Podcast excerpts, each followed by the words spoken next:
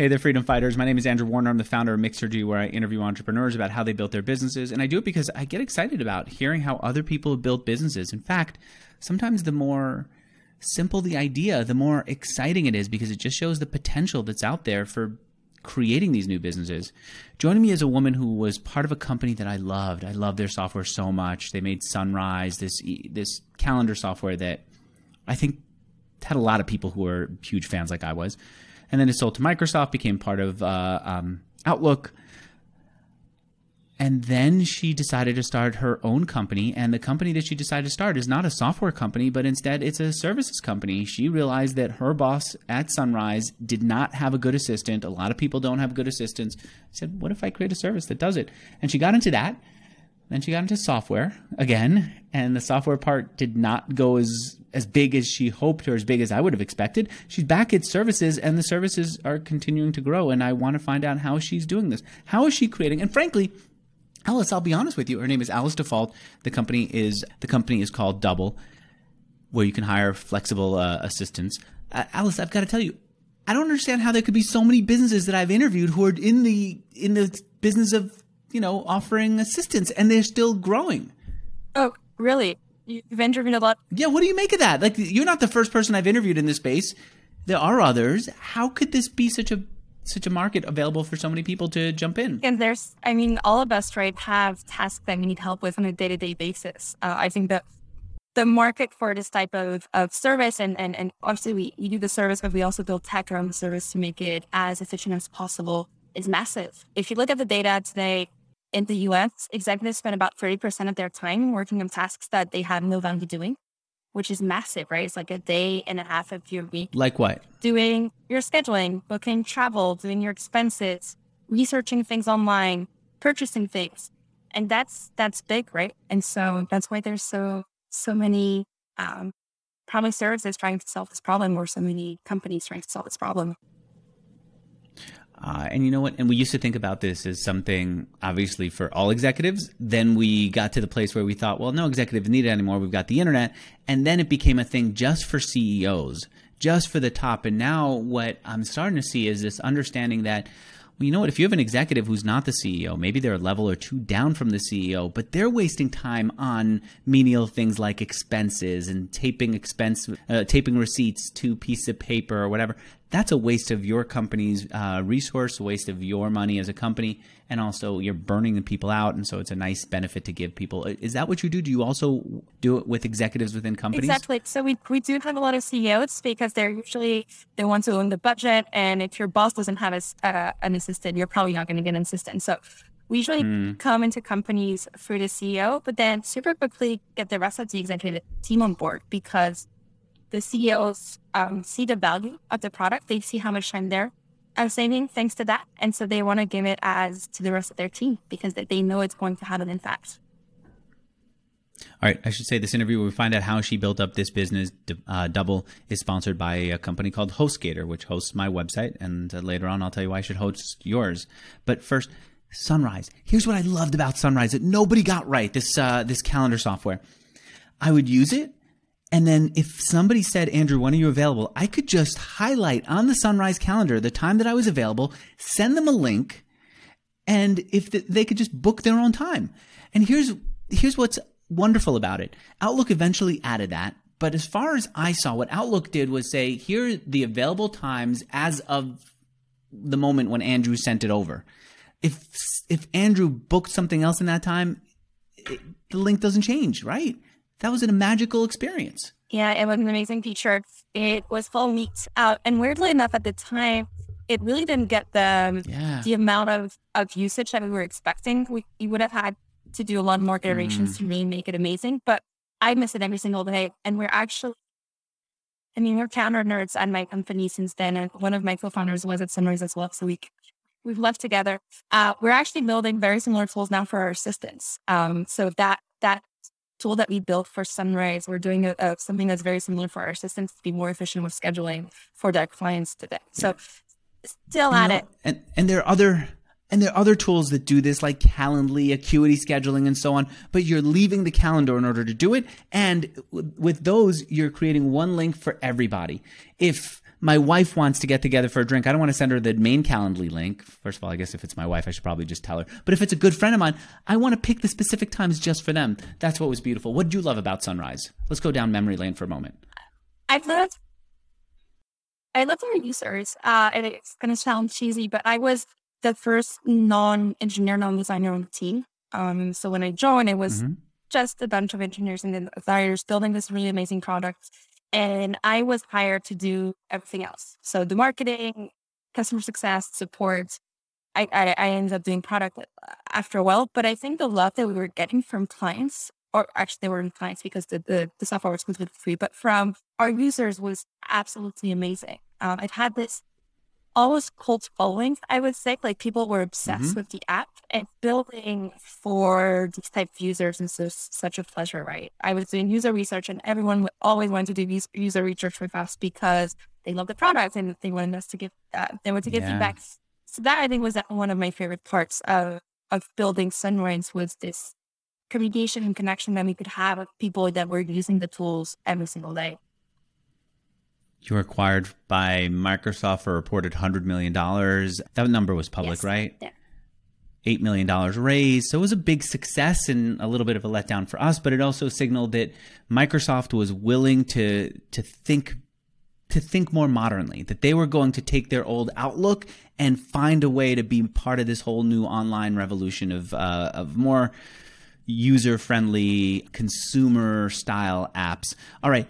What was it like for you to go from being at a, a I think Sun, I thought Sunrise was a small company. To go from being a small company to being at a giant company like Microsoft. Sunrise was tiny. There were uh, 15 of us, I think, when we finally merged with with Microsoft.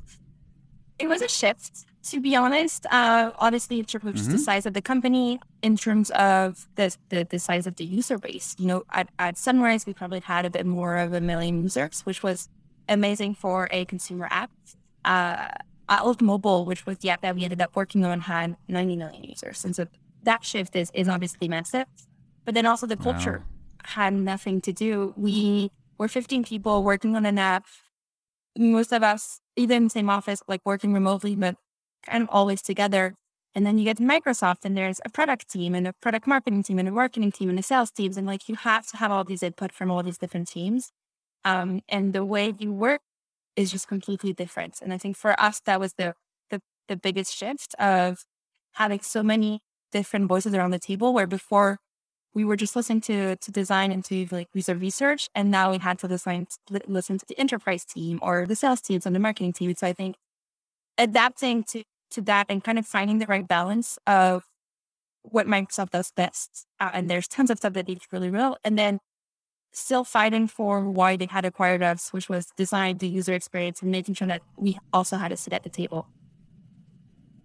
One of the things that uh, one of my past guests, who I think sold his company to Microsoft, ended up realizing while working for Microsoft was anyone higher up than you can just add themselves to the calendar. You don't need this whole calendaring system that Sunrise created, right? Like if your boss wants to talk to you, they just put their time on your calendar. They see it. Yeah, no, for sure. It's, That's a it's, whole other experience. It's a, a very different experience. And I, to be fair to Microsoft, the, the the first few months were really tough, right? And I think like most acquisition, it never it's it's hard at the beginning. Like a team has acquired the other one, you know, it's having to change a lot of their processes.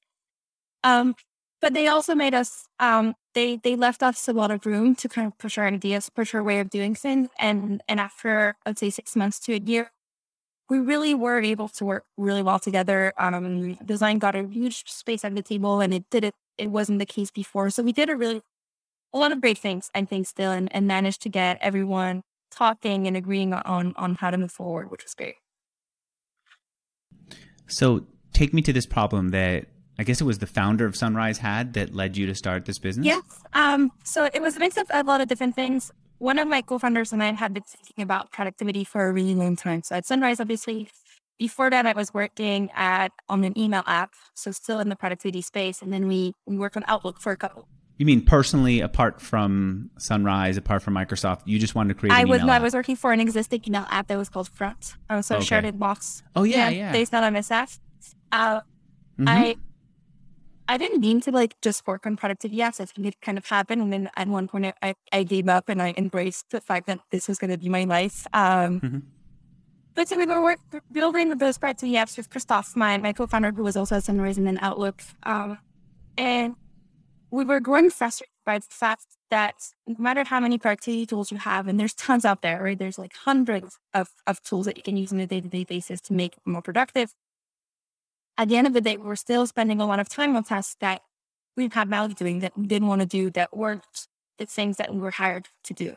Um, and at that time, so we were thinking about that. And then Pierre was the, the, the previous CEO of Sunrise, was looking for an executive assistant at the time because he had also a lot of stuff on his mm-hmm. plate and um, wanted some help, wanted some support. And I think for him, like that was the best solution. And he actually, this process was super painful for him, like finding someone on Upwork, um, doing the interview process for an assistant if you've never hired someone before and like knowing what to look for and how, like what to test was pretty tough. And then he tried with like three or four assistants um, in, in a row and, and couldn't find something that worked for him. And so he came to see us and he was like, there's something to do around this. And you guys are thinking about productivity on a day to day basis. You build mm. productivity tools. Like, we need to figure this out. Uh, or you need to figure this out because he was building something else at the time. Um, I had never had an assistant. I had never been an assistant. I knew about this space. But I did what we did at, at Sunrise. I did user research. I sat down with assistants. I sat down with executives and and started to figure this out. Like, what actually helped and did it actually make a difference? And it did. Like having a great assistant can change your life. Like it is a game changer for a lot of people. I don't know if you have an assistant and yeah. like yeah, you know, but it's it's really black and white, right? Like the the the, the, the benefits of it. Yeah. But again, if you are not ready to move to someone full time in your office, I mean, in that COVID, so not in the office, but even someone full you have to find someone on right. Upwork or Fiverr or through your network, and that takes time. It takes energy. And then once you have that person, you still have to manage them. You need to understand how to work with them, what to delegate, how to do things. And that's complicated today. And so that's how we came to the idea that we wanted to build double with this, this idea that we wanted to remove all friction to find and work with an executive assistant in the most flexible way possible. All right. So once you discovered that, what's the first step you took to build a business? we onboarded a, a client. That was actually the, our very first day of, okay. of Double. We hired or we onboarded our very first clients. Your first client or your first assistant? Both at the same time. We just went for it. Both. How did you find your first assistant? How did you find your first so, client? Uh, our first assistant was a friend of a friend who had never been an assistant, um, but was super excited to kind of join a very small startup. It was just three of us at the time. And she had a really good profile to eventually build a community of assistant like that team. Mm-hmm. She's now our customer success manager, so she's she's she's grown well. But at the beginning, we didn't have assistants, and so we wanted to have someone to to do the job of an assistant so that we could watch it and we could understand what was working, what was not working, and then start uh, building yeah. tools. So we found her, and we are like, okay, we're gonna start the business next week, and we wanted to know what it's like to work with an assistant. And so the only way to do that is to have a client and kind of see what happens. And saying we found clients was actually still with us. Uh, so thank, thanks to him because he, he's really helped us figure out a lot of things at the beginning. He was very patient with us, answered tons of our questions. But he was at these, he's a VC and the time he didn't want a full-time assistant, but was curious about starting to, to work with someone and decided to trust us with this experiment that we were running. So we matched him with Sophie, our customer success manager, and told him, we're going to just see how you guys work together. And then we're going to build tools for you. And we're going to try to, to build the best experience possible so that we can replicate it to other clients. And, and that's what we did. Why were tools so important to you? I mean, you said it yourself. There's tons of services out there who can provide executive assistance. There's staffing agencies. Mm-hmm. There are a lot of experienced executive assistants who start their own, you know, boutique businesses. You have Upwork that you can find assistant online. And for us, obviously finding an assistant is important. It's part of our value proposition. But where we found that the real pain point were was also in with working with the assistants. How do you know what to delegate? How do you share context? How do you include your assistants in the decisions that you need to make so they have the context, the visibility? Well, couldn't you just use Slack and Asana and a couple of other tools like that to communicate and email? You you could. I mean, and and you know, and but? some of our clients do, but then in that case, there's no we don't add any value, right? And we come with uh, a strong productivity background. We had built productivity for for a really long time, and we knew that we could build a better way of working for executive assistants. We could build better tools for them because they didn't. Once when we started three years ago, there were no tools that existed for executive assistants on the market. And so we built these tools and, okay. and, and because of that, our assistants um, can be more efficient. They have more visibility. They can communicate in an easier like way. What? What's an example of what's the first thing that you saw that couldn't be solved with existing tools and you needed to create a new tool? The the first thing that we we built for our assistant was a way for them to kind of keep track of all the tasks that they do for their assistant, for their executives. So for context, you have to imagine that we're not in a in a traditional one-one relationship our assistants will, mm-hmm. will, will manage multiple executives. So each executive will have a dedicated assistant, but that each assistant will have on average three, three to four clients that they're supporting on, on any given day. And the way it was done before is that when that's the case, you have, as you're saying, you have things in Slack, but then every, every one of your clients has a different Slack. And then you're managing like four different inboxes. So it's kind of all over the place. They're texting you, they're using WhatsApp, or they're using Asana. Like you have notifications all over the place. and it's really hard to keep track of everything you have to do.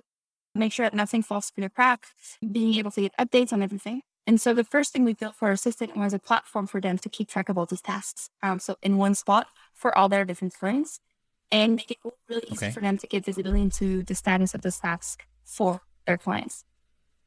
To give the client a status. Okay, so it's kind of like Asana with multi switch, but also from what I saw, you also somehow embedded each client's email, their Gmail account, their calendar. Am I so right? We, and, a, and there was a chat window. So there's a chat window. The idea is to keep um, most of the communication that's just a one-one assistant and yourself inside of the app. One, so that it's a safe space mm-hmm. for you and and your assistant outside of email, where there's always like tons of things outside of Slack. There's tons of things, and so we're creating this safe space where that the content that's there is is really for, important for you to see because if it wasn't your assistant, wouldn't wouldn't put there we don't embed your email encounter. That would be a lot of work, uh, but we do integrate with with email encounter. So what this means is that here's what I'm here's what I was seeing. Let me show you from the Internet Archive. What was center stage of the site was this, this uh, that. Can you see that? Yes.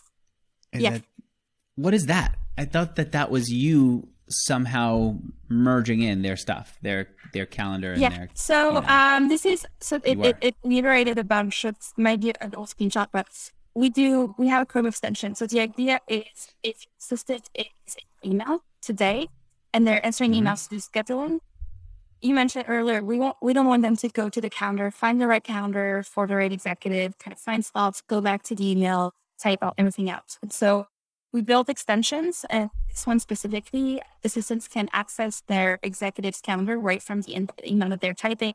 They can select uh, time yeah. slots, automatically copy them in the, in, in email template, and then send it off. All right. I can see now how this makes their jobs easier. Now the assistants aren't wasting time accidentally putting things on the wrong calendar. And this was part of your vision. Exactly. Um, the part the vision was always obviously the, the human is, is core to everything we do. And so that matching, I will work with really experienced assistants based here in the, in the US. And that's something that we're super proud about and that we want to keep doing. But then the vision was also about the products that we were building on top of these humans and how do we supercharge delegation, both on the client mm-hmm. side. So how do we make sharing context, sending tasks, super easy, super fast, very integrated with, with what they're doing on a day-to-day basis. And then how do we build tools to increase the efficiency of the assistance? All right. How do you find more customers? There's a lot of different ways. Word of mouth for us is is really strong still, especially because we we target CEOs and CEOs like to share secrets with each other. And so when you found something that was game changer for you, you start working with an assistant and it's really having an impact in your in your reach, then that's something that you want to share with others. And so uh, CEOs are actually really great ambassadors for us. So so word of mouth is very strong. We do grow a lot with internal referrals as well. That I was mentioning it earlier. When we onboard the CEO, mm-hmm. usually very quickly we'll onboard the rest of the executive team, just because the CEO knows that the impact that it can have. Is it part of your marketing? Do you check in with them and say, "Is there someone else on your team who can use this?" Yes. It is. So you work, you land and expand. You work with the CEO, and then there's there's an account executive who checks in and says, "We can add this tomorrow." Exactly. Okay, so that helps. beyond waiting for them to talk within their social network and promote you, is there anything else that you could do? Do you buy ads? Do you work with them to to I don't know incentivize referrals? Do you do of anything course. else? So we do incentivize referrals. Do um, that's kind of the, on the side. It's on a, a, a, our biggest acquisition channel. And then yes, obviously do, we do paid ads like a lot of businesses out there that are that are performing pretty mm-hmm. well actually so far. We do partnerships with entrepreneur groups, with VCs, you know, incubators to offer discounts and, and, and promotions to the entrepreneurs they work with. We do a lot of content and education around what it's like to have an assistant, why do you need one, who needs one. Um, and still, from what I can see, the site is getting very little traffic with double.com, right? Yes. Yes, it's with double.com. Yeah, when I'm looking at SimilarWeb, SimilarWeb doesn't even have any any traffic numbers because it's so oh, low. Oh, really?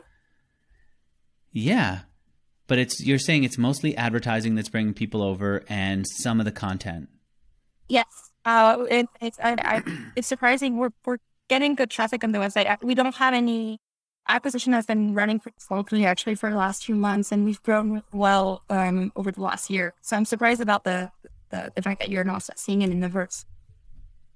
All right, I'm going to go to SEMrush. All right, SEMrush is showing more. It's showing search. It's showing more traffic. All right, I now I've got a sense of it. Let's then talk about why once you hit 30, you pulled back. Once you hit 30 customers, why did you decide that you weren't going to expand? Oh, back in 2018. I think so. I think that's when it was, right? You told our producer, we worked, we got to 30. At some point, we were starting to feel overwhelmed. We couldn't keep going. Yeah. So it wasn't really about feeling overwhelmed. It was more a question about focus, right? Uh, so as I mentioned, we, had, we onboarded our first client on our first day. And then for the next few weeks, we onboarded one or two clients per, per month, actually. Uh, again, the idea was to get as many situations and, and um, use cases as possible so that one or two customers per, per month. month. Yes, for for the next okay. six months. The idea being Okay. We're not, it's not about growth right now. If we wanted to do just like an assistant service, we could open the gates right now, but we want to make sure that we're friend. What's the best experience that we can we can build from a product perspective? So we wanted to take our time, we wanted the team to be focused on that, to we'll make sure that we had a value proposition that was different from what was already out there. Um, so we took our time okay. and then got to about 30, 30 cards to mention. And we're at the stage where we were still a very small team. There's probably like six of us on the team, and hiring the assistants and managing them took a lot of resources. Um, and we knew we could crack that, but we also wanted to spend more time, mm-hmm. again, as I said, like finding that value proposition that was really important for us, and then making sure that we were building the right product. And so, what we decided to do at the time was pause the onboarding of new clients, which meant that could also pause the, the recruitment of new assistants to solely to focus on the product only and making sure that we were building the right products for our clients and for our assistants. So we did that for about six months, learned a ton. At the time, also tried to sell that product as just a, a standalone product. So people to people who already had assistance also learned a, a ton about the market. And then eventually back summer of 2019, decided that we were ready to go back to the full service and product. And we launched back then. And then since then have been growing really consistently. You did take a transition towards maybe becoming a software company, right? You were thinking, what was the vision there? Was it? Yeah, what, what I mean, it? so we are, what I would say is we are software company today. We are building software. Uh, it's just part of the service that we sell. It's not like we're not doing any software. Like half of my team is a, a product and engineering team. What you might mean is that at the time we were thinking about doing a SaaS model. So the idea was we're building this product, and right now we also have to find the assistants and match them with the clients. Is there a world where people who already have assistants actually would benefit from using these tools that we're building to improve the relationship? Ah, okay. And so okay. for for well, while we were focusing on just building the products, we also uh, experimented with selling the products to assistants that were are like in full-time positions at larger companies and seeing what that what that did. We learned a ton and we got a lot of feedback. At the end of the day, it was far from the actual mission that, that we had set out to achieve. Idea that we know we wanted anyone to be able to get support and really get time back in their day to day because we're just helping people who already had assistance um, communicate a bit in a better way with their assistants. And, and, and so the, the value proposition for us was less exciting and so eventually decided to go back to to the, the, the full service. And also, there aren't a lot of people who have assistants and also would want them to live outside of the usual Slack, Asana, or whatever it is that they have, right? Exactly. We felt that our value proposition would be way stronger by kind of having the full package, right? Of we've never mm-hmm. had an assistant before, and we're going to help you find someone and then know how to work with them in the best possible way, versus just improving the efficiency of the assistant that you already have, and and of which you're probably already pretty happy. All right, I, will take a moment to talk about my sponsor. It's HostGator. Let me ask you this: If uh, I, I like this model of offering services on a recurring subscription basis, if somebody wanted to go to HostGator, my sponsor, set up a website and build a business similar to yours but not in the assistant space, what other space do you think this would work in? Where someone would want to hire an individual, not full time but part time? I mean, there's so many verticals, right? And you can go on Upwork and see all the different verticals that exist. But uh, we we mm. see hmm. things in the recruitment space of you know finding uh, sourcers or recruiters in the copywriting space, right. marketing, and you know the the the, the list is is super long. Okay, you know what? That actually makes a lot of sense to go to Upwork, find a category that's hot but doesn't have its own dedicated site, and then turn that into a service. And if somebody were to do that, and I could see already there's sales and marketing, there's writing, there's translation. People have done translation. There's finance and accounting. Accounting, um, they're bookkeeping services, but I don't know a place where you can get your own bookkeeper. I don't know if that's important, but there there are enough ideas in here to find one. If they were going to pursue your model for their own business, what are some of the problems that they would encounter, and what what are some of the ways to make it work? And I mean the website is, is, is something to do, but it's not the main point. For us, what's always been the most important was the quality of the people we work with. Um, so all of our assistants are contractors here based in the US, but the, the, having great people, like quality people who are committed to giving the best service possible to your clients is, at least for us, the most important thing. Because if the quality is in there, then clients don't stay with, with you in the long term. Got it. So you're saying the first thing, the biggest problem they're going to find is the people, hiring them, having the right people on board. What else? What's the next biggest problem that they that they could find, or one piece of advice that you'd give somebody who said, "You know what? I want to do this in the bookkeeping space." People come to my site, they hire a bookkeeper, we'll get them connected.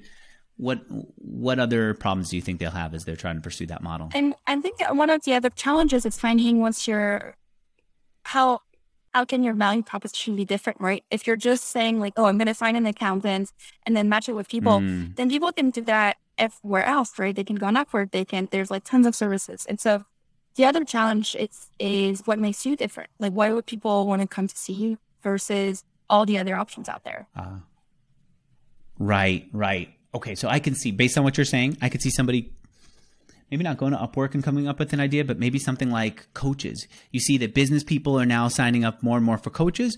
Maybe you take one philosophy and you start saying, we are going to offer coaches based on this philosophy. You sign up. Yes, you can chat with them throughout the month, but you get one, one session a week with the coach.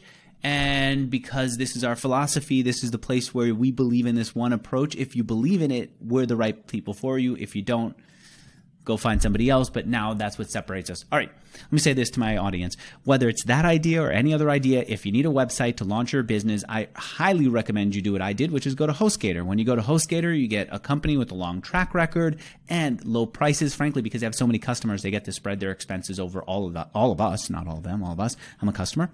And they give you great service. I'm with them. I highly recommend that you sign up with them too. To get an even lower price than their already low price, go to host hostgator.com slash mixergy. That's uh, my, my podcast name, hostgator.com slash mixergy. All right. I see now where this where things were going in the business. One of the things that you were starting to talk about was culture and hiring. Talk about how you keep a culture alive when you're basically embedding your people in everyone else's culture. It's a good question. For us, we're we're not really embedding people in other people's culture. Obviously, our assistants work with their clients on a day-to-day basis, and so they have to know the culture mm-hmm. well. They have to, you know, get along with their executives. They have to understand how their companies operate. Um, at the end of the day, the first thing is that they'll work with multiple companies, and so they're exposed to a lot of different cultures. So for us, it is important to have also space on our end uh, where we can give them guidance, where we can give them support, where they can go back to ask questions. And so building that community for us has always been super important, are based around the, the, the values that, that, that, we're trying to spread. And so today mm-hmm. we work with about uh, a bit more than 100 assistants, actually. We just passed the, the 100 threshold oh, wow. uh, last week. But so we work with about 100 assistants and we're on board 15 to 20 new people per month uh, at the moment. And so growing pretty well. And it, and having, yeah, this, this, this common place for them to um, find the support that they don't find elsewhere has always been important. Um, remember, we work with remote assistants. So people who are usually working by, by themselves at home that don't have peers. You know, when you're a remote assistant, mm-hmm. you don't you don't work with other remote assistants on your at your company, and that usually don't have support system. And so that's also what we provide for them, and that's a huge part of the value proposition uh, for for assistants to join us. So how do you do that? Do you have weekly calls? Do you have something else? There's a lot of things that we do um, to make sure that we're we're building a strong community from the onboarding, uh, where we spend a lot of time bringing in new assistants into our culture, our values, how we work, what's important to us. We have a buddy system between experienced assistants and new assistants to kind of share knowledge. We have a Slack group where people can ask questions, uh, get support, share their good stories and share their less good stories because there's there's also that. Um, and then we do a lot of different type of events from webinars to small group events where people can share their stories, things like that. And how are you?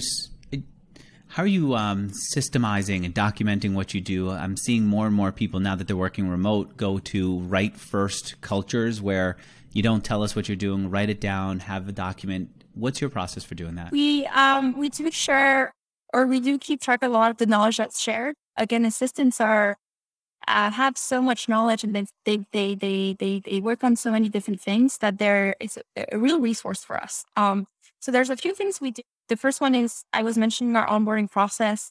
We've written a lot or documented a lot what we is required for an assistant that started with us, from the kind of clients they're going to work for, the best practices for scheduling or booking travel to, you know, just overall knowledge that we have for being the best assistant possible. And we give that documentation to all assistants. So they have access to it. They can dive into it. it's a good place for them to start. And then as as they start working with clients, we also document a lot of where we, at, we build tools that make it easy for them to document preferences that their clients have, information to get about them, uh, and really make sure that everything is in one spot.